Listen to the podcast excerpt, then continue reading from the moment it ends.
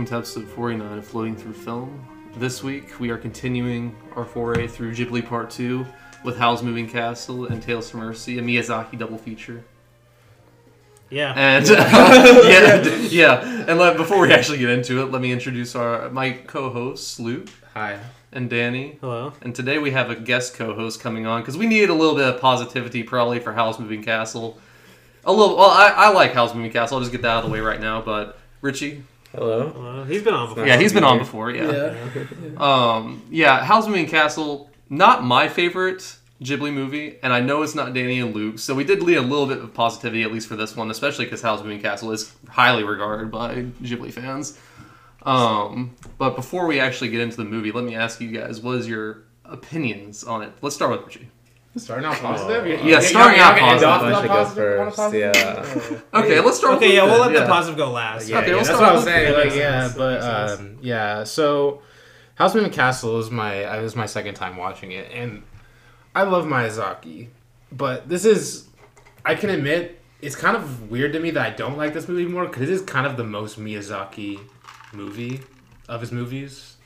Uh, there's like you know weird creatures coming up everywhere, Yeah. like at every scene, basically. Um, it's it's it has like no plot, which I feel like I should like that more because I like movies that are like hangout movies. But I think the I've kind of have been thinking about it, like why I don't like it as much as some of his other ones. I think it really boils down to I think the world he creates this movie, I'm just not as comfortable. I can never situate myself in quite like what he makes in like Spirited Away or Kiki's Delivery Service or uh, uh, Totoro or uh, Mononoke. I, I, I can't get situated as, as much as those movies. It's, it's and then the it just kind of gets a bit boring for me to plot uh, for spots and it just feels too and then end up feeling too long basically Yeah. throughout all of that. There's a lot in this movie. That's it's one just- reason why I say he's done this movie. Like I told you guys before the podcast, like I, one reason why I don't like. I'll just go now. One reason why I don't like this movie as much as his other ones is because he's already kind of done the same movie in his last two, with especially Princess Mononoke and then with uh, Spirit Away. Just like these big fantasy worlds where there's a lot of stuff going on. There's a lot of stuff in the background, especially Princess just- Mononoke. Like there's a lot of factions going on in Princess Mononoke. There's a ton of factions in Howl's Moving Castle. It's just like all this stuff happening in the background that he's trying to get you to understand with a lot of exposition. Yes. and that's where I think it bogs down a little bit. But Dany, what about you? Well, um, I kind of agree with you. You guys are saying, and I, but I could also see why people would like that a lot. I do I do too. Especially if you know you're gonna people rewatch like it a lot, where it's just like you're almost watching it just for the little but moments on screen, Yeah. more than like you care about the story being like cohesive and stuff. But I think like I think this my biggest problem just with some of Miyazaki's movie in general is kind of what Luke was saying, but uh, where he said you would think this is a hangout movie, you know, and you would like it more, but. It's like that at certain points, but then at other points he's trying to make it like, oh, it's like the end of the world almost, like Okay, that yeah, kind of stakes. And it's like yeah. He almost goes back and forth from it, like almost just like it's really jagged, almost like. I, that's I, a good I, and putting I it, just yeah. prefer movies that just like pick a side and, and do it, you Yes, know, and like that's why like Totoro feels like for the mo- like even the climactic moment in Totoro is like still very chill at the end of the Yeah, day, just like a floating bus takes them and it saves Yes, them basically. yes, yes. yes. You know, I mean, even Spirited Away is like you could argue is more on that side of it's still like. That's why I don't like about Spirited Away much too, because it does like we talked about in the last episode. Yeah. It feels like the last thirty minutes just rushed in terms of okay, how do we get like a serious kind of third climactic ending, act? you know? Yeah, ser- like an exciting ending, exactly. you know? Yeah, because we can't just end it in this But you know that, bad that, that, that still like feels more natural to me. Than, Yeah, that's what I'm saying. yeah, Spirited Away even feels more, at least because that has moments of like where they're just chilling on the train, you know, for like five minutes and stuff. Like, um, and that's what like his strength in all his movies are just he gets to cr- he's literally creating new worlds through animation. Yes. You know, that's what it feels like because they still feel like they're re- tethered to reality in some way. But, Yes. See, like Um, I definitely understand like why people why someone would think that, but all those reasons are like the reasons I like it. Like Luke said, it's the most Miyazaki movie, like Yeah. with like little creatures and like just like it's over a, it's chaotic, but like Yes. it's in a way that I feel like it's allowing Miyazaki to like express his inner child, kind yeah, of yeah. like.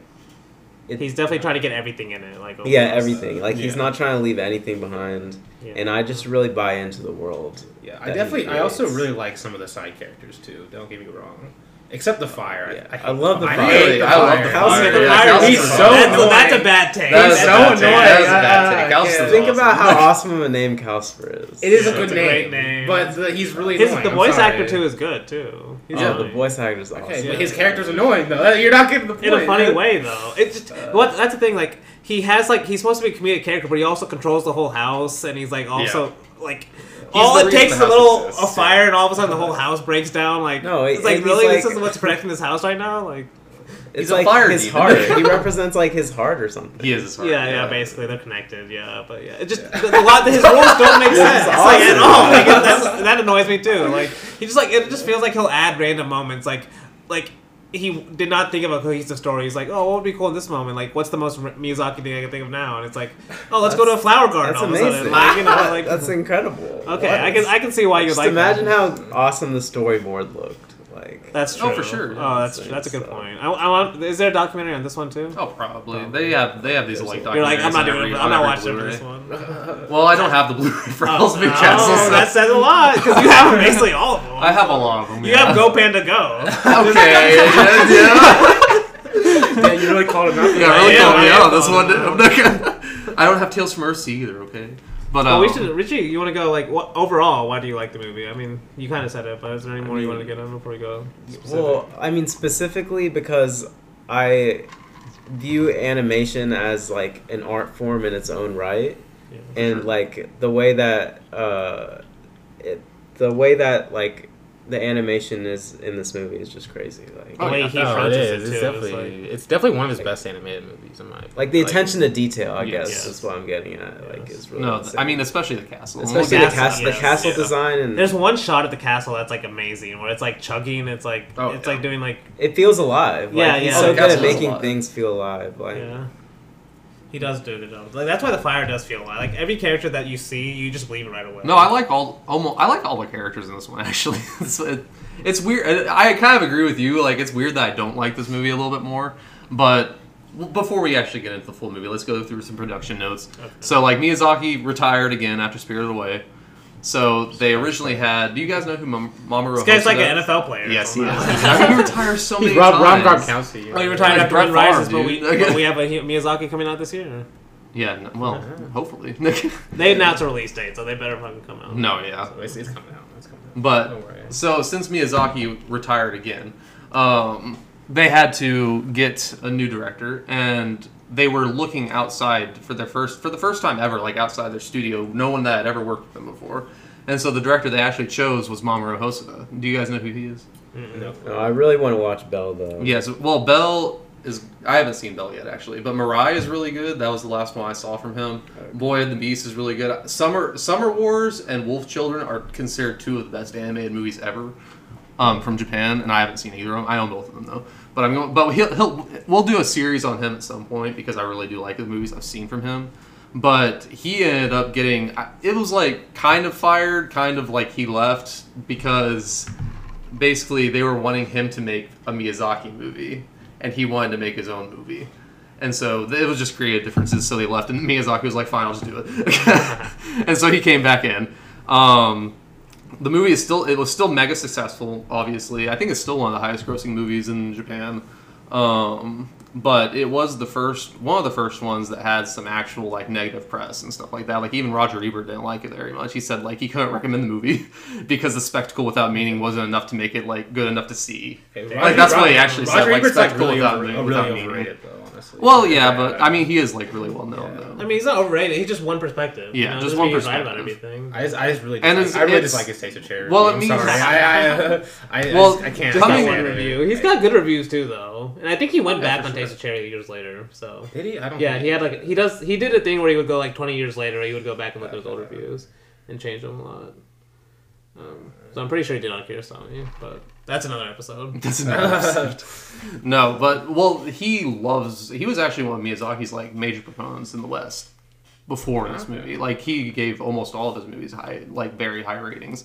Until Damn. this one, that's the, no, that's the reason. That's the I, mean, I, reason. still, I still don't really like him. I, I still don't really like him. Sorry, sorry to all the Roger Ebert fans. But no, um, that's basically all the production notes I had. Like this one, he wasn't supposed to direct it. He did come back and do it um, again.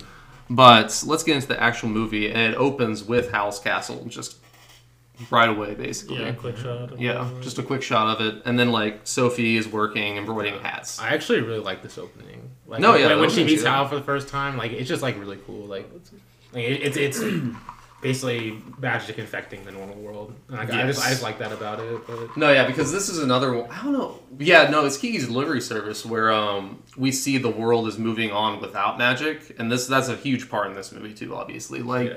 the world is is either not wanting to use magic or wanting to use magicians to further their own gain. As we'll see in the movie, like how eventually Howl gets called by literally every faction that's what- to yeah, come that's to his come like job, to come yeah. fight and of the, war. Iraq War. I feel like we should. Yes, no, too. yeah. It's. I mean, yes, the Iraq, the 9/11, the Iraq War is one of the reasons why this movie exists and why it's made the way it is. Um, but then we have we first see Howl. Yeah, that's what you were saying. Yeah, yeah, yeah, We the first way- see Howl way- saving. yeah. Yeah. because it's like those two creepy, Yeah, he's just like two he- creepy guys trying to like rape her basically, and, and the way like Rape uh, way like how, uh, gets her and then like uh, takes her to the balcony or whatever, like makes her fly up and stuff, and then he like Yeah. uh, he like he's like oh wait here for me, and it just like disappears Yeah. basically. Like I thought that was so cool. Yeah, and um, then we get the like the next thing, major thing that happens is the Witch of the West comes and basically turns Sophie old. like that's the main crux of this movie, and Yeah. honestly, I love the twist that Miyazaki puts on this, where he usually has a young girl and a young guy, but this time he just twists it and says, "I know I'm going to give you an old woman this time." Yeah. And she's going to be the one that's Yeah, going to fall in love yeah. with this young guy, and we're going to Even see though she's technically goes. still young. She is technically still young, but she's an old woman the entire movie, played by an older Yes, voice yeah, actor. that's and what I do like about that. so. Yeah. And although he does like switch between like even sometimes she is young in some parts somehow. She's sleeping. Uh, when To she's be honest, sleeping, though, yeah. Not to undercut what you said about loving the scene with uh, Howl, but I feel like you could just start the movie with her being met by, met by the uh, witch. I just And I just, her I going just- to Howl for the first time. I just time. like that introduction too much. I can't agree. with I was you. like, but I'm like, why? Why does he have to introduce him already? it's just cool. Well, it's I don't know. mostly because that's that's my it's mostly like- because it's a, it's a it's a way for him to show that the world doesn't trust magicians still because okay, yeah. they literally say how if a, if a woman if Howl like sees a beautiful woman he'll take her soul basically in, in the very beginning like if you go up to the castle you don't return basically like he's some evil evil wizard Yeah, yeah. That like, steals having a hide and souls. because he gave his soul away And he's But- like being chased by something too. Remember they're being Uh, chased by like these like sludge monster things. Yeah, yeah, yeah. yes yeah. well those are I think they're part of the aren't the yeah, Witch- they're, they're the Witch Witch- of the West yeah, they're part of uh, her minions thing, so, yeah. so so that's yeah no that's that's that happens in this part too but no I, I just wanted to say how I do how I actually did really like that that she's basically an old woman now and she yes, decides to like leave home on her own it's really this this whole next part portion is just basically a, way This for him to use old person part. jokes like they're Yeah. really funny um but it's, it's just really funny watching a 10 year old and a 90 year old body I Yes, guess yes. like that's literally what this is what that what that is about. but she runs into Turniphead for the first time after that um, Turniphead ends up being a huge part of this The bouncing movie, stick? obviously the bouncing stick Okay, yeah. he's one of my favorite side The Scarecrow. characters. Basically like a Wiz- Wizard of Oz. Yeah. Yeah. yeah literally Yeah. no yeah for sure um, she basically says because she's struggling up this mountain she's trying to find Howl so that she can or she's trying to find I think she's trying to go the waste basically so that she can like find a magician to cure her curse um, but she Yeah. basically asked Turniphead, like, "Can you find me somewhere to stay?" And then he runs off, and then she's like, "Oh, get rid of him finally." Um, and he brings Howl's Castle to her, though. That's what. That's how they end up actually getting to the castle. Like Turniphead basically brings the castle to her. And just the way he's like bouncing the whole, like jumping up and down the whole time. Yeah. Funny as uh, No, it really is. Yeah. Um, and this is honestly the first the first time that we see the castle up close is really impressive because it just comes into screen and then you just see like all these random ass parts on it, Yes. like like it's on chicken legs for some reason, like Yeah. like it's it's just a big ass chicken house basically. It's very Um, detailed though. No, it's very detailed. Yeah, so like I mean, it looks like a castle, like with a bunch of different compartments in it, and the only way that you can get in is like this door at his ass, literally, like Yeah, because she starts running after it and all that, and she basically says like, "Do you want me on here or not?" And finally, the door lets her in. Um, and Calcifer, we finally meet Calcifer for the first time, and Markl, I'm pretty sure. He's or the- that's the that's boy? that's the next. Is that the scene, boy? Yeah, that's the boy. Okay, okay. Yeah, that's the next scene actually. But no, we we meet Calcifer for the first time. Um, he says that he can break the spell on her if she can break the spell on him, basically. Um, that's keeping him locked to the house. Um, after that, we do meet Markl. This is the first time that we actually see the spinning wheel that actually controls the house. This is honestly one of the coolest parts of the movie. Like that they just have this house, this castle that can literally be anywhere basically. Yeah. Like they just have these portals to anywhere. Like we see, I know it's like red, green, something like blue maybe, and then the black, Yeah, the black door, and she wants to know what's in the black door, and he's then Markl's like, oh, no one knows that. That's the only where Howl can go, basically. Is It's Mer- like is I knew, I knew, I this is where I first was like, Dany's not gonna like this movie, basically. Yeah. Like, like it's Well, too just like, animated that's what I'm almost. saying. No, no, it's like inventing rules without like just randomly almost. It feels like. That's awesome. That's awesome. Is Markl What do you the, the little kid with the beard? yeah, he's the little kid with the okay, beard. got you. Yeah, because Markl has to. The, we fought, we see how the door works because he has to answer the door three separate times, Yeah. all getting like war. That- well, that actually, it's way- war that summons for too two of them. That scene was yeah. way too long. I, I, I, Well, see, that's Like- that's what I was talking about. It's like the exposition dump part of the movie. Yeah, like, trying to explain these. trying to explain the backstory and like the mm-hmm. background of the world in a way that is to me a little boring. But Richie, give it. A, I don't know. Yeah, a Richie, do you like it? Defensive one. Just like how he's introducing like with this boy and stuff, like basically the rules of the house almost. yeah. Yeah, I don't, I don't know. I can't defend that as someone that, that doesn't, that doesn't So you just have to appreciate like good it. storytelling. That like, doesn't "That appreciate good storytelling." man," you know, like, She just bangs. You know? That's a, yeah, that's what the defense. Okay, okay. Basically, you just have to like it.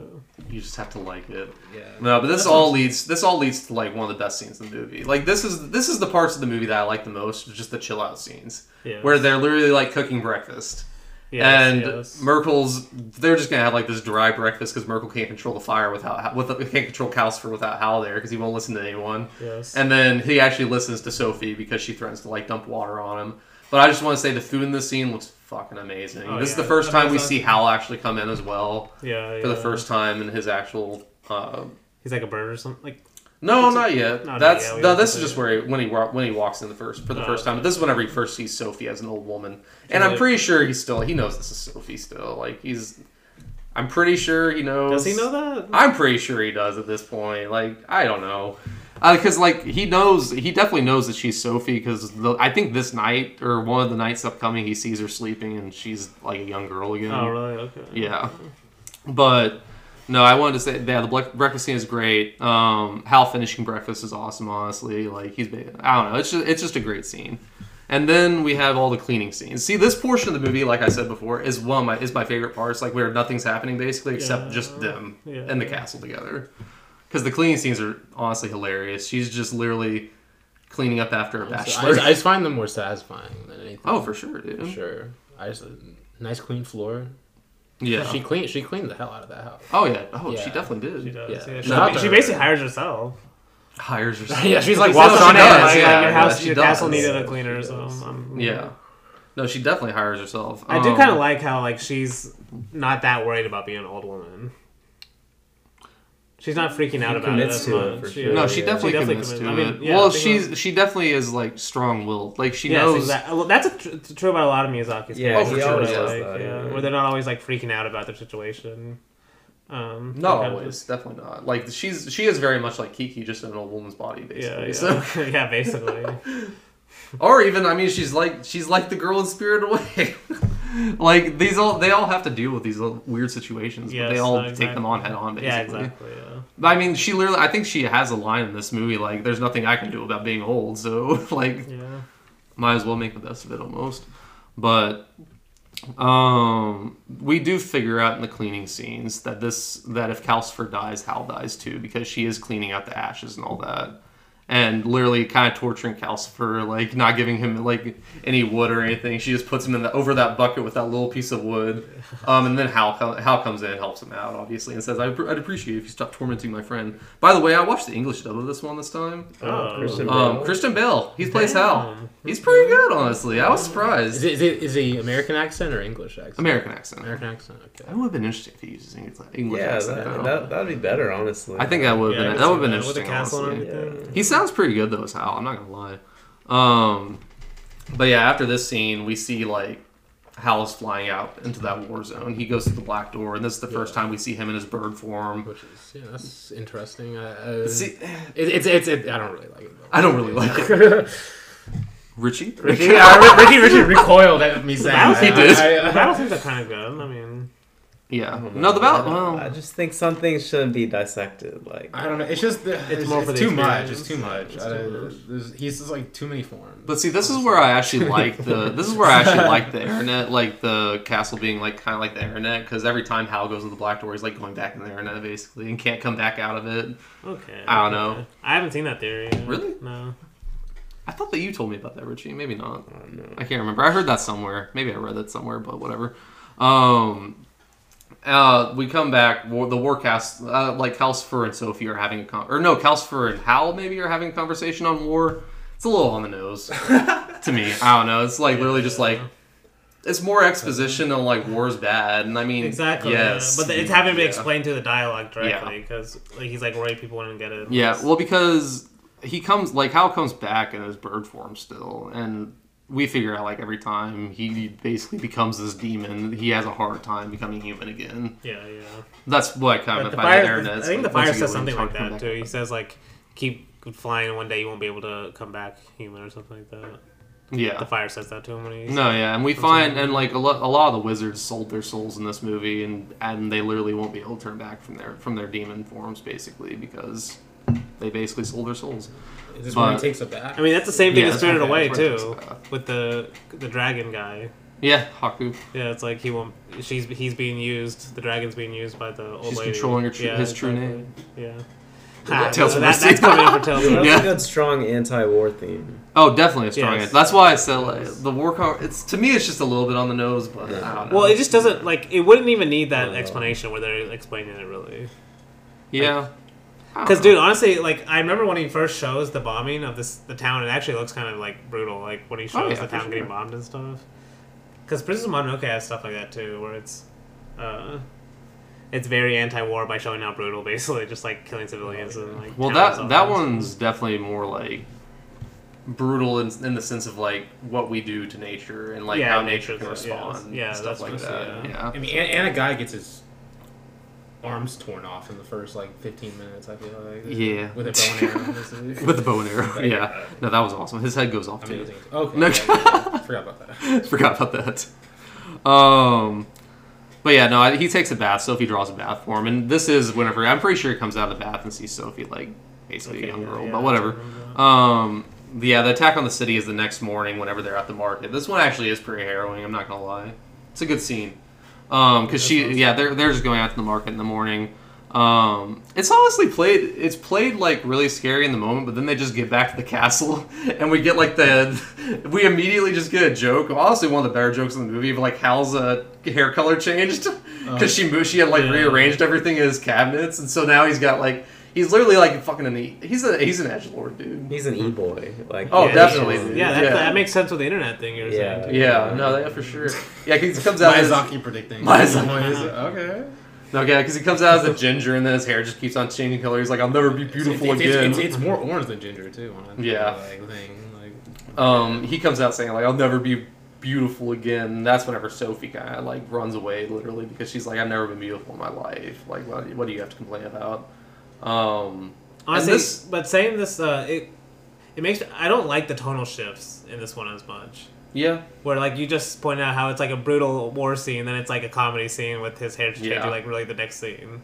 You know. yeah, and then it goes back And to goes- like being super dramatic. Yes, yeah, with yeah. Sophie saying, "I've never been beautiful in my life," and running away, literally. Yeah. yeah. And then it's And this then it's is- the this. Wait, this might be a little later when it's uh. She's the one that has to go talk to the king to convince. This is that's a little later, but this little this this next part of this portion is one of the reasons like why I don't love this movie that much. It's because like Sophie is literally just used as an emotional crutch for Howl. Like It does, because she runs away because Howl made her feel like shit.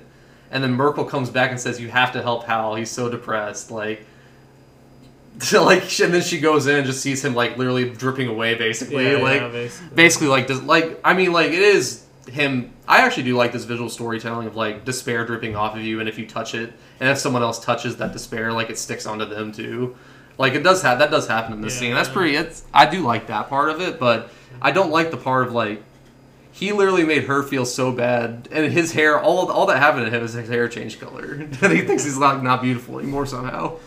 Honestly, that makes This sense. anime boy. Yeah, honestly.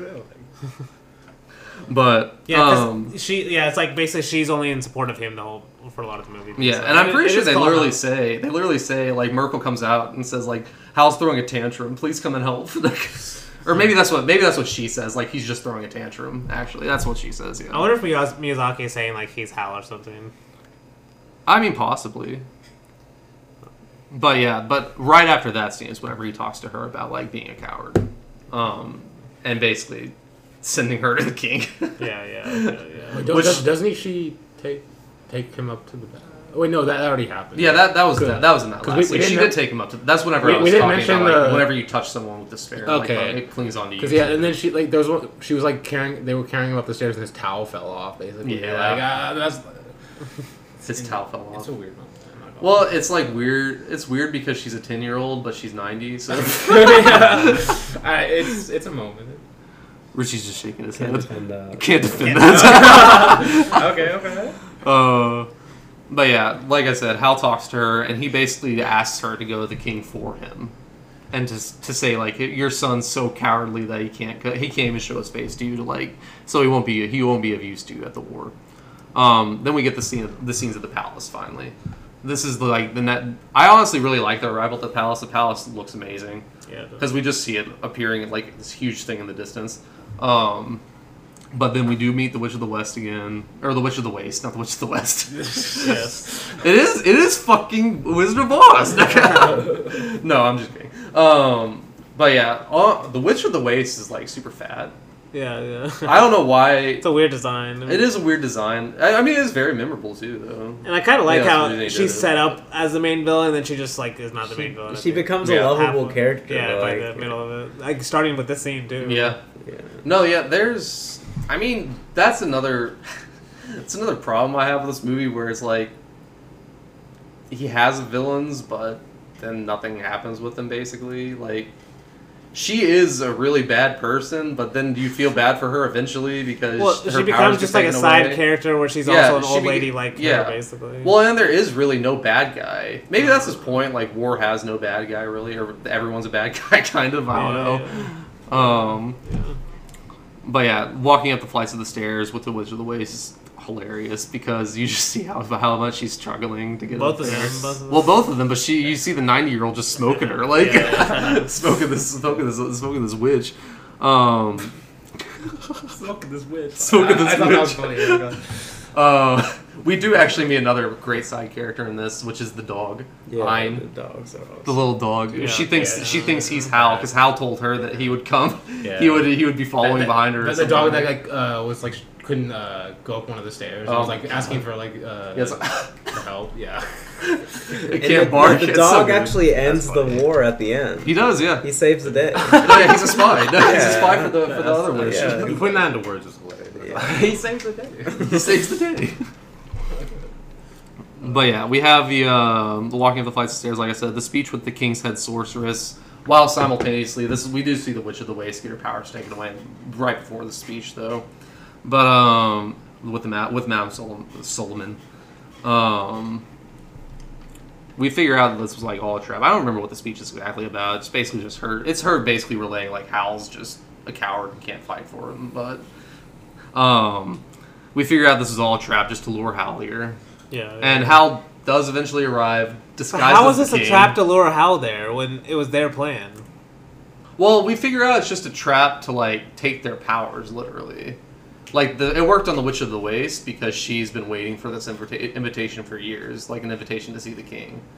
Oh, for the, yeah, Um, yeah. I'm just saying, like it was a trap for like the wizards and the witches because just All to take their powers. okay. Like Oh, Madame oh, Suliman wants see, to take yes, their powers yes. away. Like she wants to take Howl's powers away. okay. We figure out that he was like one of her best apprentices, and then he sold his soul to like a, a devil, basically, is what she. See, I barely remember this. Yeah, It's but, just it, yeah. this is the point where it's Yeah, just so I think she convoluted that, explains like, all this, like, right? She explains all this in this scene. Yes, Yeah. that's what Yeah, part yeah. of it. This movie just like really convoluted. Yeah. Yeah. Well, there are a lot of exposition dumps where it's Yes. uh, just like yeah, where it's they're leaning on like the character design basically. Yeah. Well, for sure. Don't say it like that. in a good way.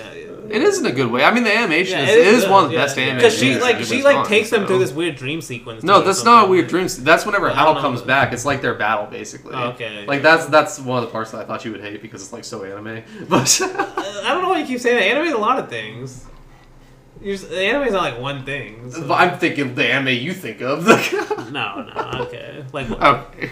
like Satoshi Kon's anime. I mean, Yeah. Paprika has some really good fight scenes. yeah, it does. Oh yeah, for sure. It goes extreme too. It goes extreme too. No, but this fight scene, I actually like it. It's got great visuals for sure. Um, and we basically figure out like how once or just needed her to come here so he could have the courage to come there. Yeah. He needed he basically needed someone there to promote emotional support, an emotional crutch per se. So annoying, but they get, they get back they get back to the castle. They do end up escaping. Um, wait, did I skip ahead? No. No, yeah, they return to the castle. Howl returns to, in, his, in his bird form and shit like that. Sophie goes looking for him. She's young again. This is all a dream. it's that dream sequence, you know? Yeah, yeah, yeah. The dream yeah. sequence where I get all- back from the castle, yeah. Okay, yeah. Um, because it actually is a really cool scene seeing Howl like in his big demon form and his like nest back there. Do you remember this dream sequence too, Richie? Uh, I can't separate the dream I can't from from the reality. I can't Yeah. separate Yeah. dreams from dreams Not from reality. Especially this one. Especially this one. Well, it's, it's not always meant to be, you know. the whole movie is like a Miyazaki dream anyway. A Miyazaki. dream. Yeah, I exactly. mean, all his yeah. movies kind of are. Yeah, but- yeah. That's true. Right. Next major thing that happens is the teleporting of the castle because they are starting to narrow it down. They do know kind of where Howl's living now. Um, like because they do actually have legitimately a place there. Like they had, they have a plane of basically a plane of existence in each one of these cities that they have to teleport eventually if they do get found out, or else if they're there whenever it's there, whenever like like like at the very end, whenever they're bombing that one like their house, Howl's staying behind to to protect them because they know that if that house gets destroyed, part of the castle will get destroyed too, as long as they don't teleport it. It's one of the reasons why they have to take Howl's forever and destroy the castle. This, I mean, this is this is what I'm talking about. Like this whole the ending actually kind of wraps up pretty fast. I don't know, but no, because uh, we do have we do have the flower garden scene finally, like where Howl does let her use the black door. This is Well, right. This is I, before. I kind of like this scene all too the I like knowledge because at least he, it's like you can tell it's like his idea of being like um, he's trying to be a good person. Where like he, he thinks this is what the right thing is, and just like basically send her off to this like flower garden to like grow flowers for the rest of her life. Like that's his idea of what would be happy. Uh, for her yeah. when like clearly throughout the whole movie that's like not what she would like at all it feels like but and that's why she basically rejects it like right away but Yeah. that's kind of what i like about it it's like this guy's really like not even thinking about her really that Yes, much yes. like kind of what the point you've been making Yeah. Yeah. Um. Yeah. Battleship arrives in this scene also, and he just decides he just decides to fuck with it just because. Um, and that kind of leads to the next scene where it's like Sophie's mom finds her somehow. Do you guys remember this scene?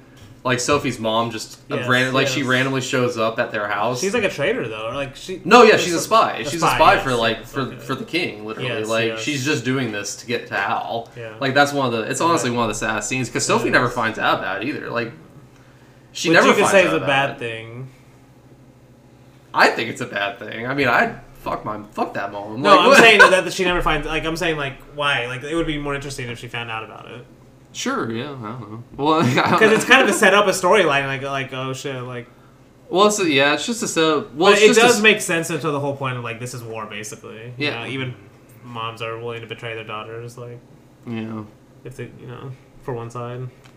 The fact that she knows that Sophie is weird too, though. Ninety year old, like I mean, She she, kind of has the same kind of facial. No, I think she features. was No. aging back In a way, though, yeah. she, like getting younger. Like her eyes, I feel like are very similar. Because in the garden scene, she definitely turns younger. that's what I thought. No, that's yeah. what I'm saying. The, like, it doesn't make sense. Like, maybe there's a reason why he makes her younger in certain scenes, but she like becomes younger in certain scenes, and then it's immediately like back like, to old. Because like she's like it's the dream right, ones. in I'm pretty sure it's in scene. dreams. She could But like younger. she's like asleep too. And, Well, yeah. And the, well, the dream ones, yes, but I mean, like even in the garden scenes, like she is garden younger, ones, but maybe it's like she's content, and then whenever she realizes she can't have that life or or something like that because she is still old, that's whenever she gets old again. Maybe it is something like that. Yeah. like she feels young whenever she's happy, but then like whenever she re- remembers like she can't have this right now because she's fucking ninety, and then she turns back into being old. Okay. I don't know because I know I know there are a few scenes like that where Howl's basically talking to her and like saying stuff like this, and she's like, "This can never happen because I'm old." like, Yeah, yeah. I have this curse on me.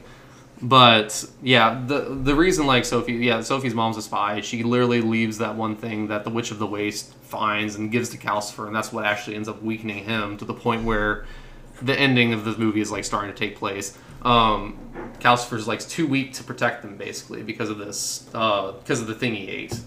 I don't remember exactly what she threw to him. It looked like that little like uh like the black sludge thing from Spirited Away, kind of. Okay. You guys remember that on the black seal? Yeah. Like whenever Haku throws up the black seal and she stomps on that sludge, I, that literally looks the exact same in this Yep, I movie. know I what feel you're like. talking about, yes. Um, but yeah, they she basically Sophie basically figures out this is all air cut. Like this this scene is all air cut with the house being bombed and Howl in his in his bird form like literally dying for them.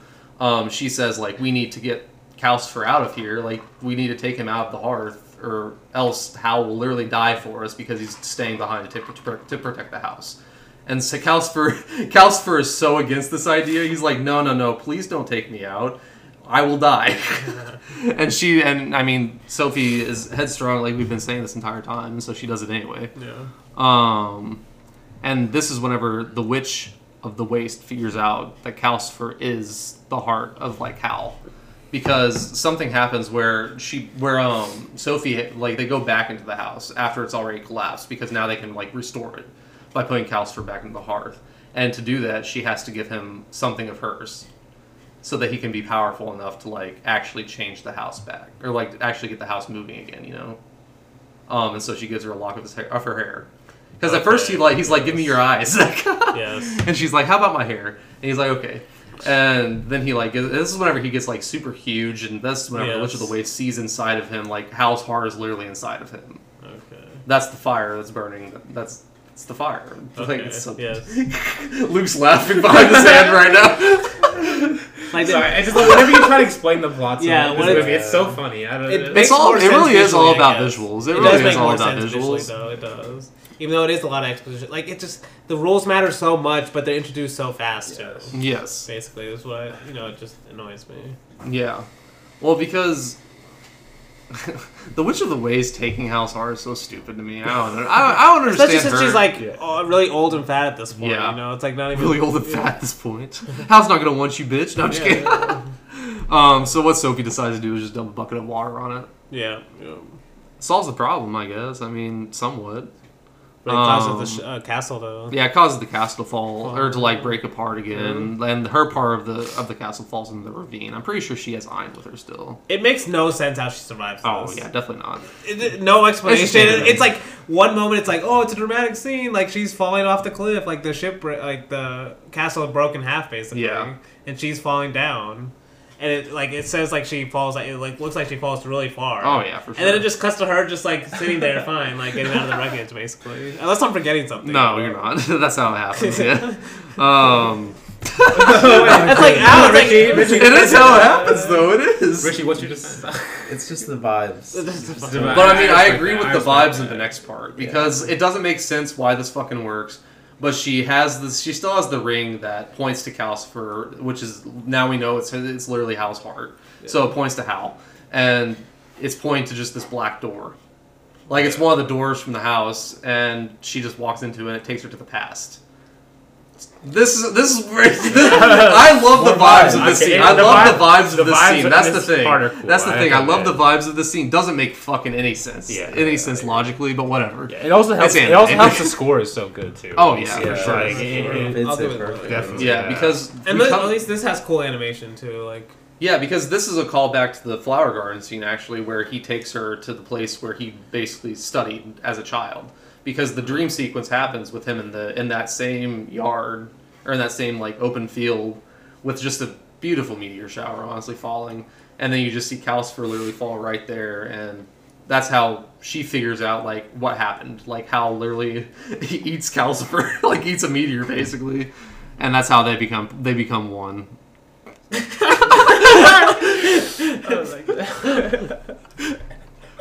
Hey, that's kind of how the end of that's like a spoiler for the Tales of Tale of Earthsea. That's basically the same thing. I mean, kinda, yeah. No, Tales of Earthsea and Howl's Moving Castle are the same fucking movie, I think, basically. But it's like, okay, you have to explain that too when we do the next one. I don't I know. can maybe see what you're saying. I can maybe see what you're saying. But yeah, she like a portal after that happens. A portal opens up, and she says she literally screams to them, "Find me in the future. I know how to cure you." And then she goes back to the, back to the future. Um, she refers to find to, to find Howl, or like actually she returns and Howl's just sitting there in his like his demon bird form, and they fly her, and he flies her to Calcifer. Um, and she figures out this is like the end of the movie now. Like she figures out how to bring to bring them back together. Like basically give Howl back his heart by just putting his heart back on his chest. So uh, all, all, pushing all, it in. all I want to say, all I want to say is when Michael Bay does this at the end of Transformers Two with like the Allspark when like, they're trying to bring it back. oh my god! It's literally the exact thing. Like, Okay, oh, Allspark, put, let get it, put it in your heart so you get. Tomato. Tomato. Tomato. Like, oh, it's terrible storytelling. Okay, but there's two things you're missing here. something. Michael Bay doesn't have Joe Hisaishi or fucking the He doesn't anim- either. beautiful animation. You know, like, He has his own animations too, or CG anyway. but it's not nowhere near as good as Studio Ghibli. Oh, Yeah, Transformers has nowhere- gorgeous Nowhere animation. near as Okay, good. but okay, compared to Studio Ghibli though, stop it. No. Okay, we're- we're just not even gonna. The action is just repetitive. Okay, I can't. I can't. I can't. It's, Go not, off, it's Richie. not animation though. Oh, Like, uh, yeah. CG counts, I guess. No, it counts, and it can be done well. But Oh, it is done. Can't be well. done. That's one done. thing today you can't deny. Go it. Transformers animation is amazing. Let, let Richie cook. You know? We'll never kidding. Um, But the, the, yeah, basically he brings. no, that's ba- yeah, that's basically the ending. Um, Turnip Head does end up saving them because they do start falling down a ravine again somehow. uh, he does end up saving them, and she gives him a kiss in return, and that's what breaks his spell, revealing he's the prince that's been lost this whole movie. this is the dumbest ending. No, this might be the dumbest part of the whole movie, Oh, honestly. love It's like, oh, this, of course, this guy's a prison. Bro, talking through that movie's so funny, dude. Oh, It's- it it's really so is. hilarious. Like, yeah, because right after, right after she puts the, the heart into into Howl's chest, I actually forgot about this, but Calcifer literally flies out as a star. he just goes like, "I'm free," and like flies away. He's gone. He's out of there. He's going, but then he comes back anyway, Oh, yeah? and they're all in the house again. But like, they, he, like, No, yeah. they, yeah, before they too. They're, yeah, before they they're yeah. well, they're on a flying castle now. Like, how can you not like this? I don't, understand. I mean, I, I, I don't love honestly, it. so I, I- I wish I loved it more. Like, I, I wish I liked. There this are parts of this You movie I will. love for You'll sure. come around. You'll I come don't, I around. don't might know. watch it in the future. One day. I, I've watched it two times at this point. That's the thing. Like, you know, like, I've seen this is the Yeah, second time I've too seen many. it, It's too- but it, it will have to be like years, like Okay, yeah, before I okay. see it again. Yeah, that's fair. I need to wait time. I need time between. But yeah, that was Howl's Moving Castle. What a ride! Um, Richie, I'm glad that you were able to join us for this Yeah, part. that- that- I don't, I don't want to make you. I didn't want to make you watch Tales from Earthsea, so Yeah, that, you're that- not going to be joining us for the next Yeah. one. Lucky you. The, the house, Okay. moving, the Howl's Moving Castle fans appreciate you for your vibes. Yeah. But see, if you liked Howl's This Moving is- Castle, you actually might It's like for Tale from Earthsea, historical though. records. What? You might actually like Tale from Earthsea though. No. Oh God. I'm just saying, if you like Howl's Moving Castle, that just means you don't understand the whole point of the movie. Oh, God. just watch Tale from Earthsea first. You might like it. It's, it's great. Anim- it's good Studio Ghibli animation. It's okay. I I doubt it. I doubt it. Yeah, okay, okay. I'm pretty sure there's a flower garden scene in Tales from Earthsea too. But yeah, with that, we'll take a break real quick before coming back. So.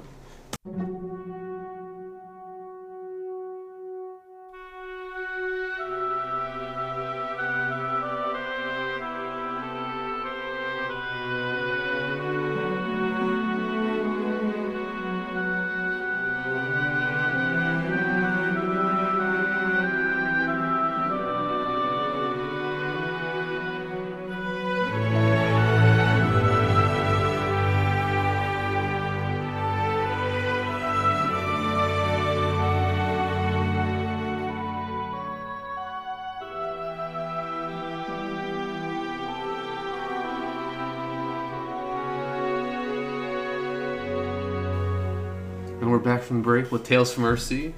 Um, Goro Miyazaki's directorial debut. Some call his masterpiece. No, I'm just kidding. Uh, The true Miyazaki The true masterpiece. Miyazaki masterpiece, yes. Um, before I get into some production notes, which are honestly fire for this one, I'll ask you guys quickly what are your opinions on this movie? Let's start Um, with Luke. Mine are pretty brief. Okay. Uh, it's just this movie. We're gonna say it like probably a million times, but it's just really bland to me. yeah. Just boring. honestly, not. It's just it's just there's no like. It's just generic. I don't, it's there's no like innovation. I feel like with this movie at all. It's it's just a just a general fairy tale, Yeah. but it isn't really done in a very interesting way, in my opinion. And so Yeah. it's just it's it's kind of the worst type of movie. It's the type of movie you forget about, which I've already forgotten most of this movie since I watched it on Tuesday. I should have watched. Uh, I, I I was I was thinking about watching it after House of Moving Castle, like later in the week, but I was like, no, I'll watch. I'll watch rewatch House of Moving Castle later. You know, Yeah. 'cause, uh, but then I kind of regret that to be honest. kinda but regret it. yeah, Danny, Danny. you? Uh, I kind of agree with Luke. Like, I do think it has some good animation moments. Um, I mean, uh, yeah, I, I agree. That's More like I think you were going to mention this production notes, but like this is Goro's like first time doing film or anything. right? Yes. Like it's his first. Any, more any just- cre- it's his first cred on anything. yeah, it's more like it feels just like the story kind of just disconnected in a lot of parts and kind of just. Uh, there is a lot of walking, but just like walking to random scenes after random scenes, it feels like at times. Yes. But I do like some of the themes in it uh, throughout. I do like. We'll talk about the. I mean, we're gonna get to the beginning pretty soon. Yeah. But it's one of the themes of just like. It's kind of under the surface, and it's not there that much in the movie. It would be more interesting if he talks about it more, but like the, the idea of just him killing the movie starts with him killing the Yeah. father, no explanation. That's Yeah. kind of what the movie's And about. And then there's no explanation ever at again. the end. So- there's no explanation at the end either. it's like, oh yeah, I just killed my dad I just killed my dad. I'm going back because of Like, this inner rage. yeah, yeah. Uh, but yeah, he's like, there's like two sides to him, and one of them is like someone must murder his dad and stuff. You can tell there's probably some, uh, you know, you real know, life things yeah, going it's- on the life is know. leaking onto the script. No good. yeah, exactly. I'm not being a psychoanalyst or anything. But I mean, we'll definitely get into that with the production notes. Quickly, my opinions, I agree with you guys. I do think this is one of the poorest animation jobs they might have done. I don't think it like looks terrible or anything. It just whenever you go from Howl's Moving Castle directly to Tales from Earthsea, I'm just like, damn. Like you can see a difference. Like it's almost like he's making like his characters themselves don't look very good to me. Like it looks like a, a, a caricature Yeah. of a Ghibli character almost. It's very obviously it's not Miyazaki or Takahata anime. Yes. it's just it's Oh, for sure. Yeah, like it, Um, he's just not that experience. It feels. And Yeah. if you're a fan of fantasy like I am, I've read a ton of fantasy novels. I love the fantasy genre. This is just the most fucking basic story ever. Like, if you've read any fantasy novel, or if you've even read the Tales from Earthsea books, like what this is based off of, like, it's the exact same fuck. Like, you know what's gonna happen. like, I, I read someone's review where they said that he's basically adapting three of those novels into the one. Kind movie. of, yeah. Um, yeah, Tales from Earthsea. We'll get into production notes. Is mega popular in Japan. Like it's on. Uh, it's kind of. On, I don't know. I don't know the exact book sales, but I know it's pretty close to like Lord of the Rings and Harry Potter and Oh, stuff like that in Japan. So like this is a pretty mega popular franchise in Japan, and Miyazaki was trying to get the rights. Like Hayao Miyazaki was trying to get the rights to the. I have to say Hayao now. Hayao Miyazaki was trying to get the rights to this for his first movie, even like bu- like whenever he was about to start on his own in the- in the 80s. But since he wasn't established or anything, the um, the author didn't want to give it to him.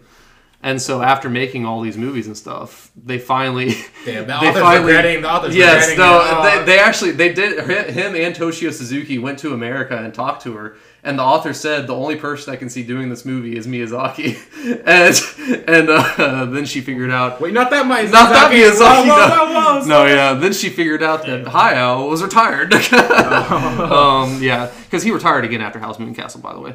But one reason Miyazaki himself said he didn't want to do Howl's Moving or not Howl's Moving Castle, he, he didn't want to direct Tales from Earthsea either, is because there's a lot of Tales from Earthsea in his other movies. Like he's already been like he apparently he's he had like a Tales from Earthsea book just on his bedside table, like or on his nightstand all the time, apparently because he loves the book so much, or some of like some of the novels so much, but.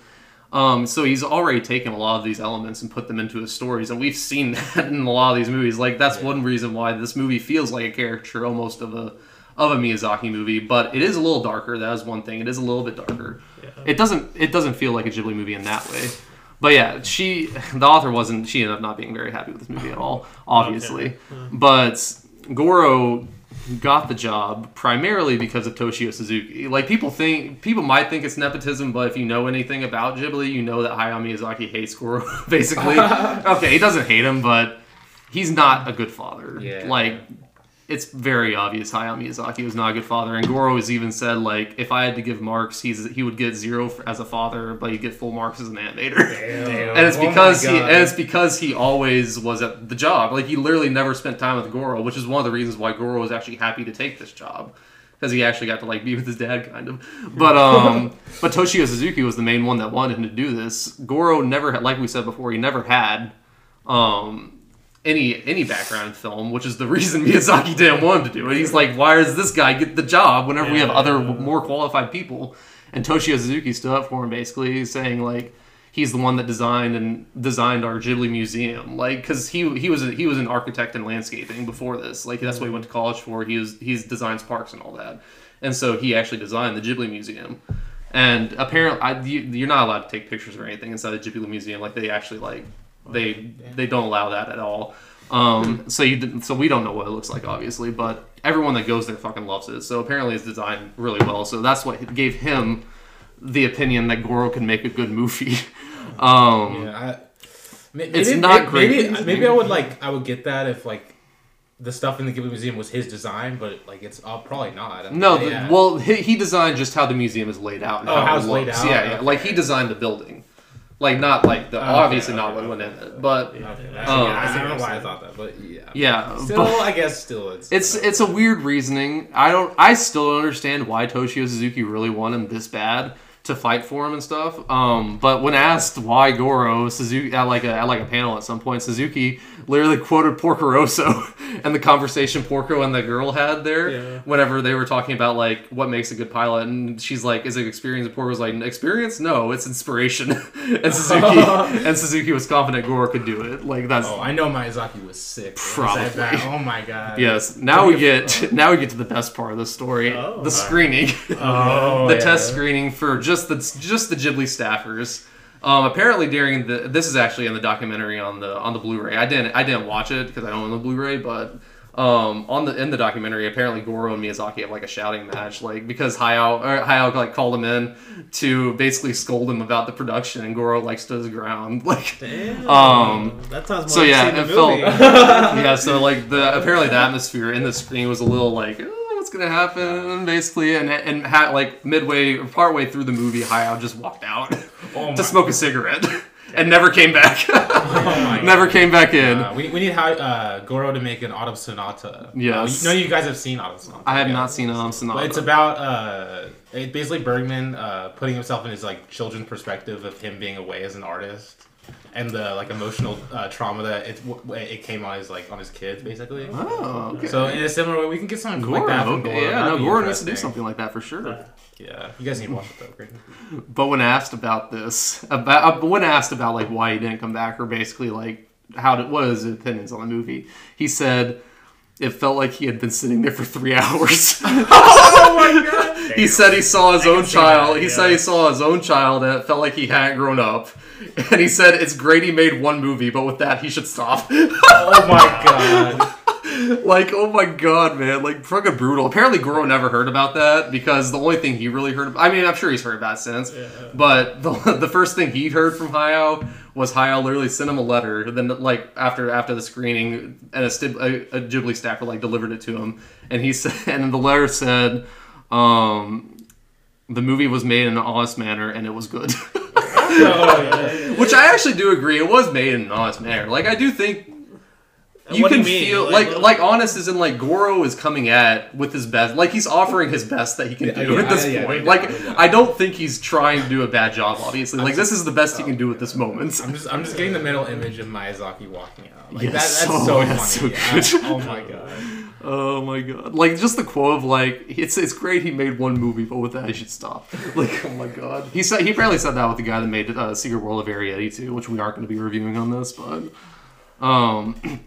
Yeah, but with that, that ends the production notes. Honestly, hilarious production notes. Oh my God. Honestly, ta- okay. One more thing: Tales from Earthsea was very popular in Japan. Um, people didn't. it was very divisive because, like, just imagine the last thing you saw from Studio Ghibli was Howl's Moving Castle, and then two years later, Tales from Earthsea comes out. Like, But see, it makes more sense if people already had a backstory with all the characters and stuff, though.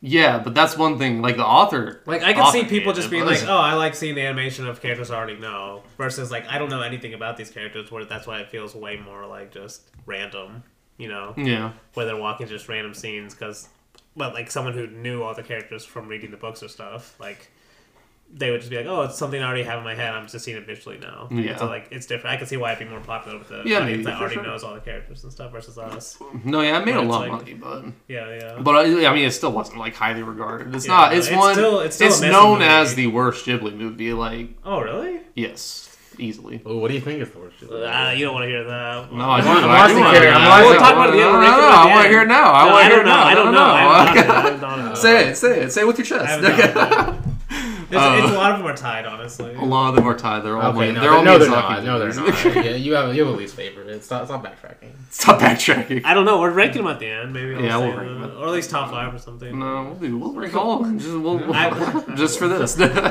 I'm gonna be coming back to this podcast and remembering. So, um, but with that, we can actually get into the actual movie as much as we can because it does start off pretty interestingly. Like the dragons are fighting and. Yeah. Yes. Okay, Dragons it- are cool. No, but- dragons definitely cool, and this it does have it's pretty brutal. Like their fight is pretty brutal. Like he literally rips the dragon's throat out. Like one of the dragons rips the other dragon's throat out, which is not something you typically see in Ghibli in Ghibli movies. Yeah. Um, it is kind of stupid how like this is how or like I don't know the reasoning behind all this. Like the dragons are there, and then they're never there until the very end of the movie again, basically.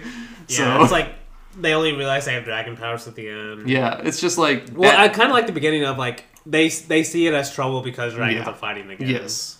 Um. So that's kind of interesting, but like Yeah. you said, there's no more dragons until the very end. So. Yeah. And yeah, we'll get to that. But um but yeah, uh we figure out like the whole thing in this kingdom or like the whole thing with this world is like there's a balance, which obviously I mean, it's that. This is a that's, Miyazaki that's, staple. That's, I mean, that's a Miyazaki staple. It's just a staple of life. I mean, there is a balance. There is a balance to the to like the world for sure. Yeah. Um, but this is the fan- but I mean like the whole type like of balance. the humans yes. are the ones Yes, yeah. progressing and losing the balance kind of Yes, thing. they're the ones trying to like obtain mortal life. You like Yeah. throw off throw off the balance of life. Yeah. Um, because you need life. You need to. You need the fear of death to live to truly live. Yes, yes. Which I mean, yeah, you kind of. No, But then we get one of the most, one of the most interesting and weirdest scenes in the movie where he just kills his dad, and then nothing comes about. Nothing really ever comes of it. Like, well, it comes of it in terms of it's like his inner struggle throughout the movie. yeah, Where it's like he's actually a- two guys. He's like two different people inside of him. yes, I mean, I did, I It's did kind supposed of, to be- I it's did supposed kind to of be like the, the act of of him just like running into it. Yeah, yeah. with the it's knife. cool. It's cool. The Yeah. animation in that scene. Yeah. Yeah, but Yeah, but just like all of a sudden he's like Yeah. kills his dad. yeah. He just kills his dad. Yep. Um, and yeah, like like we said, like never, never at least in the plot is that. But involved. it's, just it is. This is where I was saying like this is where you could get the Goro Hayao connection Yes. is because uh, the scene before this, or um, I think it's like uh, the son is like the no they No, the uh, chambermaids- yeah the yeah. chambermaids are like uh, the son is you know he's been really He- weird lately and stuff Yeah. like really sad and dad's like I just don't care like he's, Well, he's the fine. dad, the dad is actually just like standing there, and then the mom walks in and says, like, no, he doesn't have time for this. He's oh the king. them Like, yeah. yeah yeah no the, okay so the dad doesn't say anything Well, Is the dad mom? after that says, like, oh, whatever. Like, Yeah, he just doesn't care, He just doesn't really care Yeah, at yeah. all. So. yeah and then all and, and then we see him kill him. Yeah, yeah, he, so he gets like- killed. Maybe that's why. Miyazaki didn't like it though. Like it might have been some of that too.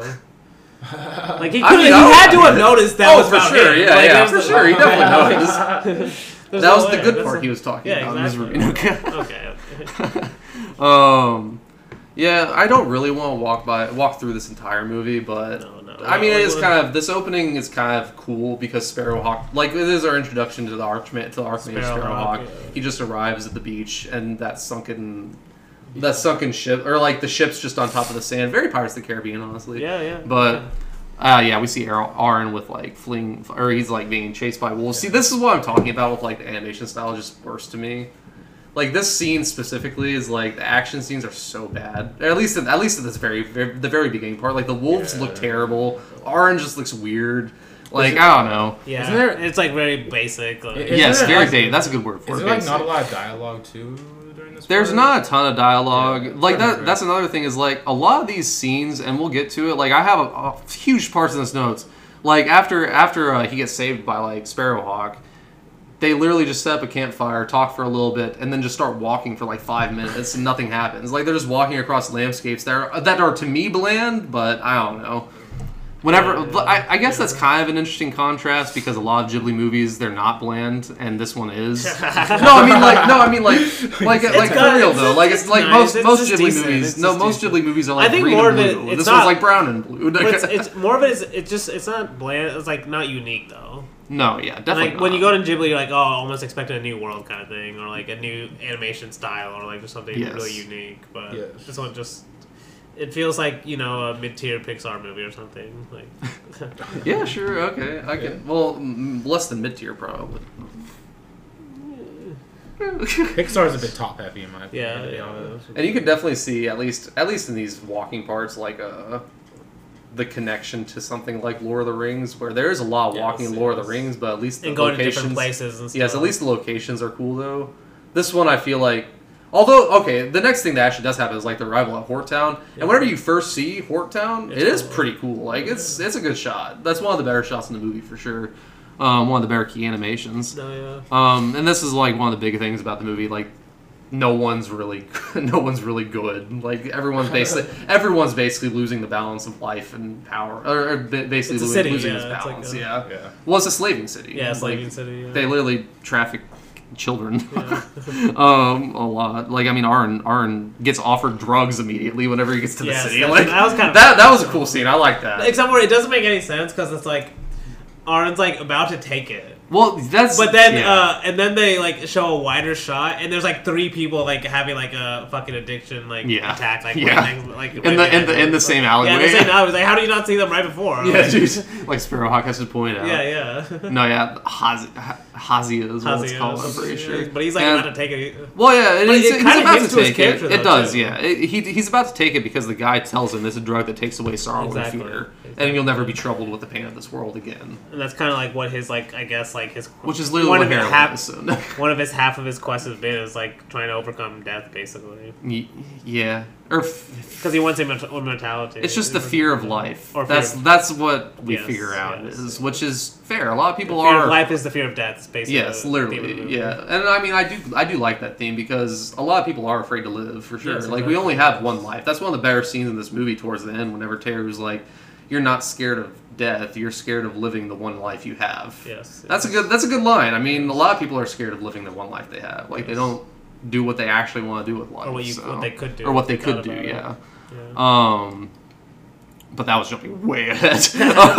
um, oh, who cares though? Uh, but uh, one of the next major things, like we do get introduced in the city to Therru, which is another kind of emotional. This this is kind of a pair with uh with the Howl's Moving Castle, where she's just kind of the emotional crush for Exactly. Arn. Like, that's what I was just that's thinking literally what when she you when is, you mentioned yeah. the end too when she's telling him like yeah, uh, what his purpose is and everything. literally, yeah. Um, yeah, she's literally just there, kind of for him, which is one of the Yeah, problems yeah. I have. One of the main problems I have with this movie. Like Therru could be a good character. Like she has some interesting moments, like I've already said, and she's apparently a dragon. But Yeah, exactly. Spoiler, yeah. spoilers for the end. Yeah, because Sparrowhack's like she, Sparrowhack. He like uh, I like it, Sparrow. Sparrowhawk. Sparrowhawk.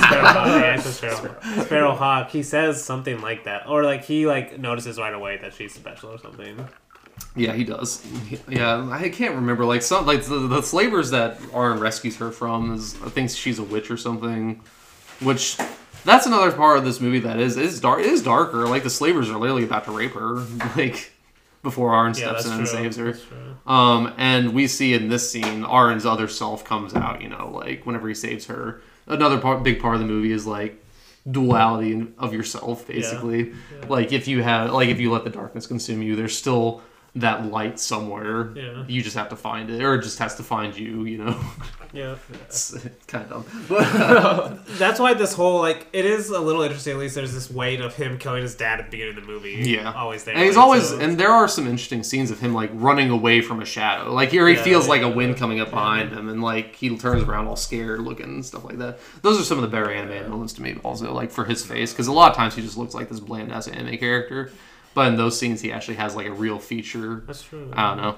I But um Yeah, we figure out that he can't even draw his blade because it's, ma- it's a magic blade. Sparrowhawk, told, Sparrowhawk told us that a while ago. But yeah, like uh, the slavers come back for R, and this is what furthers the plot. This is the in Hort Town is where actually some plot happens because like we actually at this point we don't really know what the slavers are there. We just think they're slavers. Yeah. But yeah, they take R, and then we get Sparrowhawk. Big scene of like coming in and rescuing him for out of the fog. He's like, literally angel, Jesus, basically. Yeah, yeah. literally Jesus. Um, and that leads us to meeting, uh, meeting Tenar, which is the herbalist lady, uh, Sparrowhawk's love interest. Yeah, okay, his old Uh, his old yeah. flame. his old, yeah, his old fling for sure. And Tara lives there too because of course she does. Uh, of course, she, she just kinda, she's like taking care of uh, the. yeah, she's like, well, she- uh, we figure out that Tenar rescued her from an abusive Okay, family yeah, and stuff yeah. like that before, which is part of her backstory and why she doesn't doesn't or like hates anyone that hates life like Arren does because that's like the one thing that makes her hate him is because like during that scene where he's saving her he's Yeah. like he's like I don't care about my life I can die I can give a shit and then and then later on he's like I don't want to die um but yeah Arren has a nightmare after that that's one of the next big scenes, and that's what makes him like actually leave the next morning. Because Sparrowhawk also Yeah, leaves the next yeah. morning. He goes off to do whatever bullshit Archmage stuff he's doing. uh, do I sound less than enthused to talk about Yeah, this? it's, movie? I mean, I don't. It's just, um, I, it's like I, I, I don't even know what's coming next at this point because I've already forgotten. That you're just like kind of reminding me as we go along. Yeah. like, that's basically what this is. Like, yeah. Um, and one of the next big scenes, we do figure out the slavers are working for Lord Cob. This is the big bad in this movie. Like, we actually do have bad guys in this movie, which is uh straying away from the last two movies we've had for Studio Ghibli of being Howl's Moving well last three actually Howl's Moving Castle My Neighbors the Yamadas and uh Spirit of, uh, and uh, Spirit Away definitely. My Neighbor the Yamadas I mean Spirit Away has the old old lady bird. Yubaba? which- Yeah, Yubaba's a villain. Come on. She's a villain. oh villain I mean she's not even that bad like she is bad though. That's the thing. Like, Stealing people's She lets her names. She go. lets her go, end. yeah. she lets her go at the end. she cares what other people think about Yeah, yeah. Real I see, villains like, don't. This is, she's like a straight up villain. This like witch. no yeah this is just a this is a classic Okay, fantasy I can get behind villain, Yubaba's so- just like a ruthless businesswoman, you know, Yeah. basically. But like Miyazaki, yes.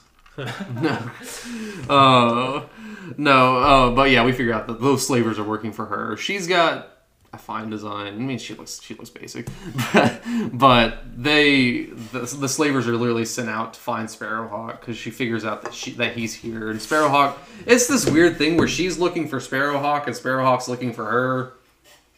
I don't know. They just can't seem to find each other apparently. Yeah. But but yeah, they found, they end up finding Tenar. Like the, the girls that Tenar sold those uh sold the medicine to to literally help their family, and she they're they're talking behind their backs and everything. You know, um, you know what I'm talking about. Like those ladies that come with the, that come to buy medicine. They're always they're talking about Yes, how she's a yes, witch, the and how Tara's a witch, before, and how like it's now they have another witch with R. Like that scene, I remember thinking like this whole five. It's like a five minute scene of Yes. them like finding out Yeah. that she's hiding uh, them, and then right after is when the soldiers come. Just so it's like that scene is there just so sh- they can give away where they are. Yes, And I was like, he spent way too much time just for that. way too much. Time, the- we, we didn't mention this movie's two hours long. too. Yeah, it is. Dude, I That's forgot insane. about that the first time. Uh, like, I forgot about that until I saw it. Until I saw it on the on the description. I was like, oh my god. Uh, yeah, I, I, I was like, holy shit, this is gonna be this is gonna be an you episode. definitely feel it. You know? Um, where am I? No, we're, we're at the part where the soldiers do come and like. Yeah, the soldiers come. They they threaten them. They break down the gate. They say, "We'll be Alright, back." We'll be back. Yeah. We'll be back for Why? Why would they just not take? uh, Yeah, just take her now. No, Like that's the whole thing. yeah. They literally go back to Cob. She tells them to go back to get them. It's like, what? You could have just done the whole thing there. Like, exactly. I guess it just shows their incompetence. You know. I don't know. That, this uh, is the part where he walked out, probably. no, yeah, well, uh, I that's a good. where- We should guess when did. Oh, when did he walk out? Oh man, I think it might have happened before this. Honestly, that's like the, the the fucking tenth scene of them just walking across an empty landscape. I was like, Honestly, I would yeah, probably like- walk away, but I thought See, I don't want to hate the walking parts because I could see why if someone had read the books or something, they would make like those more. But there, there's this one part, and I know we talked about this last night. You compared it to Béla Tarr, which fuck you. What? It's No, not that's the same not what I said. It's That's not the oh same oh at all. That's not what I because said. they're literally just Whoa, walking whoa, on this horizontal plane. They're walking on dirt, just like brown dirt in your yeah, face, yeah. and there's But clouds above. you it. It's like, what are we doing? No, no, Like- I was like the way Blake was saying it was like this is exactly how someone would criticize Béla Tarr. Ah, okay. Béla Tarr films walking so much more interesting. Exactly. Oh my god. Like this is just like literally walking from one side of the screen to the other. It's like not nothing's happening. It's five minutes of it. Oh god. Okay, not actually five minutes, but feels like it. Um, we get Sparrowhawk going back to the city because Arn lost his sword. He's trying to find it because he knows it's going to be an important, it's a key piece of the movie. So uh, he has to go back and find it. We see he's uh, the slavers are looking for a wizard now because they know what he looks like. He has a scar on his face, and whenever they turn around, turn him around, you see his face Yeah, just change into that old man, which honestly reminds me of the of Markl and Howl's Moving Castle changing his face into an old man. I don't know. No, I like that scene. No, the scene's pretty good, honestly. And whenever he turns back around, he's all normal again. The shopkeeper's really like creeped out about it. Um, but yeah, the slaver. Wait, where, where am I? It's where the yeah uh, the wizards and the uh, No, yeah, the slave. No, the slavers come back to take. Um, they come back and they take take her. take uh, both of them. Wait, no, no, yeah, they take her, leave Therru. Arn's run away. Yes, yeah. That's what happened. Arn ran away um, because he had that nightmare of sludge, which that's apparently that's that's going to be Cob. I didn't realize it this time watching it at the time, but whenever you see Cob at the end, like her villain form, that's literally the sludge he's messing with in that part.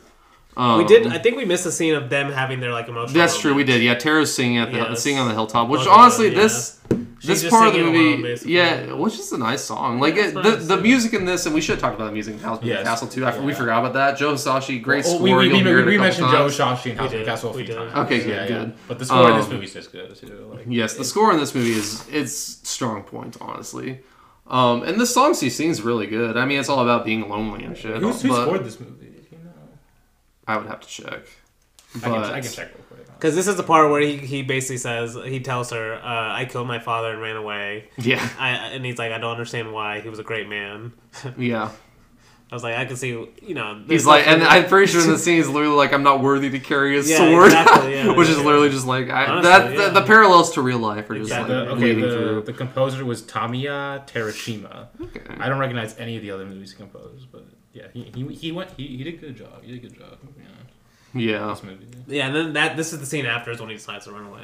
It's- No, or, yeah, uh, and leave, at least. well, the scene with Therru on on the hilltop, it's like weird because like I don't understand why at this moment she decides like, okay, I'll let you talk to me basically, Yeah, and not yeah. like not run away or not be mad at you. Just kind of weird. We did miss a scene earlier whenever they're eating breakfast, also talking about true names, just because that is a big part of the movie. Like That is the true thing. names thing, that's the first hint at it. Where like, well, maybe not the first, because that actually the very first scene of the movie, we have that wizard saying like, like, why don't you call them the seas? Or like the the ship captain telling the wizard like, why don't you call them the seas? He's like, I don't know their true names. Like, Oh, okay, yeah, I forgot about but that. yeah, no, that was a, So that, was just a, that was just a movie, throwaway yeah. line at the very beginning. But yeah, this the the part at the breakfast table is where they actually talked about it for the first time. But regardless, we see like yeah, Arren ran away. Um, we see he's pursued by his shadow by by his shadow self, Yeah. and he drowns. and air quotation marks, and we see cops watching. Yes. I don't know how or why, you know, like why if she can see all this, why does she just go get him? I don't know, but That's uh, true. I don't know. She's apparently, I mean, uh, well, I guess she doesn't go get him because her castle can cancel out Sparrowhawk's magic somehow. But, but uh, yeah, this because this is simultaneously cut with the slavers coming back and taking Tenar and tying Taro up to Yeah. the to the post and saying like, tell Sparrowhawk we took her basically. Um. But yeah, Cob Cob goes to where Arn is, takes him back to the castle. The shadow is she can actually see his shadow, which is one of the weirder parts of the movie. Maybe because she's actually at that brink of between life and life and death that she talks about later on in the movie. Um, because she's she's trying to find. She tells she tells Arn later. Actually, this is this is coming up soon, so I'll just say it now. But she tells Arn, um, like Sparrowhawk is trying to gain eternal life and to trust her, and he she makes him drink that like liquid, and he does it for. Arn's a stupid fucker. This guy, stupid motherfucker. But But that, that's, he's too. that- that's what she was saying too. Like the girl, there is like her whole point too is right. Like he has that in him. The whole like the darkness. yeah you the darkness basically. That's I guess what she can see the whole movie, but. He has that edge in him. That's why I mean he was literally about to take that drug right, right away. He, he was, dude. He was very open to taking heroin. He- he's Howl's co- cousin, basically. Yeah. you know? Yeah, he's got the edge lord in well, we- yeah. yeah, so definitely has that edge lord in him, man. Yeah. Because yeah, in this scene, he gives her his true name, which is Lebanon. yeah, yeah. Um, Fire name. Fi- no, it's a great name. I mean, sure. I mean, Lebanon's a state or it's a country. A country. I, think. mean, Or if I- a city. Wait, I don't know. Wait, is it a city? It might be We a city, actually. uh, yeah. Sorry to anyone who's offended Um, that. We definitely offended some people. But, you know, But yeah, the Archmage returns. We, this is cut, cut like we cut from that scene. The Archmages come back. Um, meets ten makes, meets Therru like halfway through. Gives her the sword. Says says Arn's gonna need this. Stay here. Which I mean, I don't know why he gave her the sword if he's going to find Arn, or it's like he knows where Arn is. Just take the sword to him yourself. Don't leave it with Therru. But uh, maybe he doesn't know where Arn is right now. I'm not sure, but whatever. Um, he arrives, finds Cob wait, finds that Cob is waiting there, and then like he finds out that Arn is there. You know, controlled by Cob. Yeah. Um, he Arn actually Arn. For a second, you think he kills him like the same exact way he kills his father. Like it's that same shot, but you see he's just like grabbing his arm. Yeah, it's, yeah, it's kind of a dumb moment. but but the, the speech with Arn is actually pretty good about like he's he's kind of telling him the same thing Terry's going to tell him in a second of like you're just basically afraid of life. Yeah. And Arn starts crying and stuff like that, which is honestly one of the weird parts. Like he has to listen to Cob because she knows his true name, but he can still like feel emotions, like real. You still emotions. understand what they're saying. And Yeah, stuff. still he, like he's still there. It's just Yeah. like I, I don't know. It's one of the weird parts of the movie. Um, but yeah, he uh, Sparrowhawk gets captured and thrown into the dungeon along with uh, Tenar, his girlfriend. Yeah, yeah.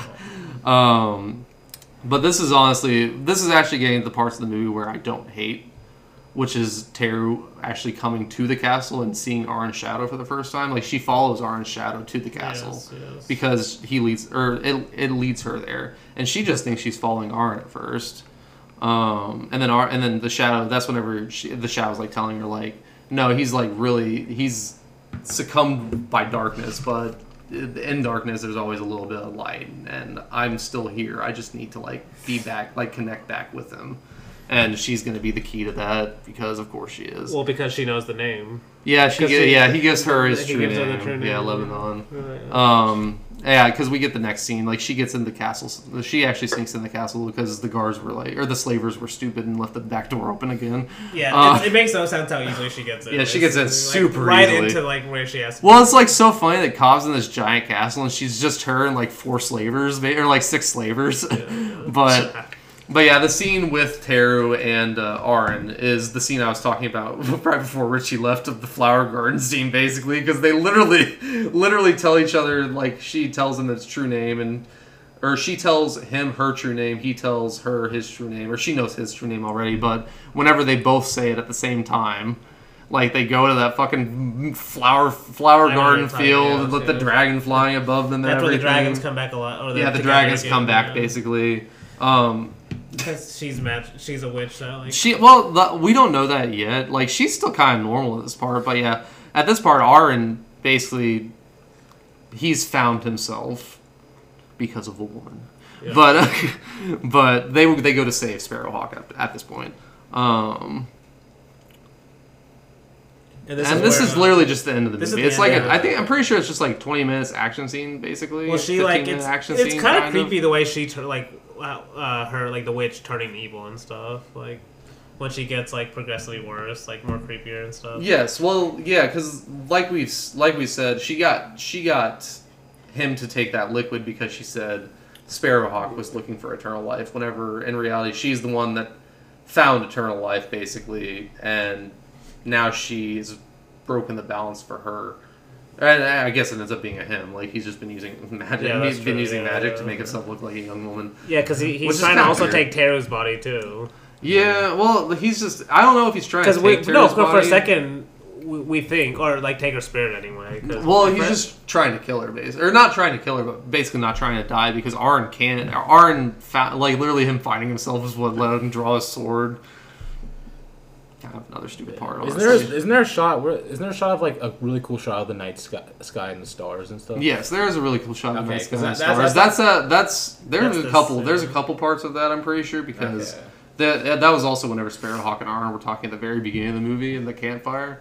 There was a shot of a really ni- a really starry night Yeah, sky. I know. I like those shots. Yeah. But I think there was another shot recently where, Yeah. in this, uh, that's happening some part, some part in this where there's just like a meteor shower, yes. basically, or maybe that that was Howl's Moving Castle actually, but Was it? Okay, I, I, I just remember there being a cool no, shot. yeah, the that. I meteor really shower liked is it. Howl's Castle actually, but um, regardless, this uh, he actually does like he frees Sparrowhawk and Tenar whenever he severs her arm. Like this is what I was talking about. Like the movie is a little darker. It has darker themes. It actually does have some gore and stuff that aren't in other Ghibli movies, a lot at least. Like Princess Mononoke has gore, Yeah. obviously, but outside of that, that's Yeah, that's probably the only one that actually has gore, any any gore in it. Besides maybe Nausicaä. Yeah, Maybe Nausicaä has maybe. it, but Yeah. I mean not a lot though, because Nausicaä's not really fighting a lot of humans. That's what I was saying. much, Like the end of this one, where she gets her hand cut off and her Yeah. face, like she yeah, she just like and starts basically becoming slime. I mean, it almost looks like what how, what Howl's depression depression state looks like. You know, like Yeah. a sludge Uh, monster kind of. Okay, well, actually, we forgot. Grave of the Fireflies is like That's Technically- different type of gore. That's Yeah, different yeah, type that's of gore he's- though. yeah, that's not gore. yeah. Not like bloody gore. it- it's, it's a different type of gore. It is well. It's I like guess it depends, it depression. depends on your definition of gore. Yeah, like It's just starvation. It's Yeah, not oh, yeah, I mean, like a different word. like, it's dark though. Yeah. It is definitely it's dark, yeah. yeah, yeah. Um, but yeah, this is what you were talking about. Like after after he does all that, like she takes or Cob takes Therru and literally kills her, or we think at the time he kills her Yeah, because yeah, yeah. I mean, like the whole platform basically sunk under, and Arn's trying to get back up, and then he's literally just squeezing her harder, and then he's like, "Oh, she died," Yeah, yeah. and then just starts walking away. But then this is whenever we realize like this is just like the biggest ASS Martin. Like she ends up being I don't know if she ends up being a dragon or just because they told each other their true names, she's fine. But like she's fine. No, it's definitely implied up. that she like because of the scar and everything, she's like She's a chosen- dragon she's or something, yeah. or something. She's connected to the dragon or something. Yeah, she isn't really dead. She sends Cob. this, this is part of my notes. She sends Cob back to the shadows by turning into a dragon. Yeah, yeah. and that's why. That's literally how. That's literally what happens. like ends, yeah. she literally just turns into a dragon, and fucking blows Cob away with fire, basically, yeah. or with the fire of light. yeah.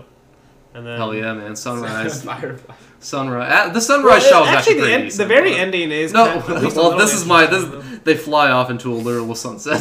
No, that's not how it ends. That's not how it actually No, ends. no, No, no, That- that's like right a little interesting. ending, though. where he Arn says he still has to go back to face Yeah. his consequences of killing his Yeah. father and stuff. But like, so it's at least half interesting. Where it's like, I wonder what happened. I Uh, feel like when that back. part's literally just thrown in there because he's like, "Oh yeah, I killed my dad." at the Yeah, beginning." yeah, yeah. I mean that's all. I didn't, I didn't, I didn't, I didn't, I didn't resolve this at all. I should just throw in this line Yeah, here. yeah, it's never resolved. No, yeah, because that is how it actually ends. Like he says he has to take responsibility, and I guess that's the whole meaning of the movie. Is like he's grown up to the point where he realizes like he has this one life and he's gonna live it. But Yeah. first, he has he's done things that he needs to pay for Yeah, first. exactly. Daddy issues the movie. Da- I mean, kind of for sure. Um, but yeah, that is Tales from Earthsea. Honestly, an not a good movie. Obviously, if you if that didn't come through, if that didn't come through already, Uh, yeah. my opinions on this movie. But Yeah, um, it's just it's just It's like just Luke says, just blah. You know, like all of us have said, it's just boring and kind of blah. Which is not something you say about Ghibli movies very often. yeah. So It's just like this, this is not what I come to get. with- exactly, that's Yeah. that's the thing. It's not what people come to Ghibli for. Like, yeah. What But- will we do next yeah. But yeah, that, um, next week we are actually It's doing doing the our 50th 50th anniversary, or 50th Uh, anniversary, uh, uh, 50th episode. special. Special, basically. yeah. And Luke, why don't you explain it since uh, you're- Well, this is we're gonna explain it more next week, but we're just kind of we're sort of revisiting the Oscar categories episode we did for our pilot episode, the first episode. Um, and yeah, we might have a guest on it too. I, I'm not sure, Not who, but yeah. uh, yeah, it's just gonna be a episode where we uh, just kind of talk about movies in, certain categories. We get to talk more generally about movies. And, and so, you maybe do some, yeah, just kind of reflect, I guess, maybe a bit yeah. too. So, reflect. yeah. Yep, we will be coming just, back to Ghibli after yeah, the week just after, but break, just yeah. a little break for our 50th episode. We had to take a break after Tales from Mercy, you know. No, I'm sorry. well, see, the next two, uh, yeah, yeah. I, I should, I should, I should stop kicking, time, but... kicking Goro while he's down. I feel like I've just been, we've just been bashing him, but well, I mean, I feel he, bad. I he feel had bad. a perfectly good career in architecture, and he just decided to be an animator all of a sudden. I don't understand. He's not very good at it, but but hey, I'll have whenever after after next week we are gonna get tough from up Poppy Hill, and I am excited to watch that one again. But until next week, we hope to see you floating through the clouds.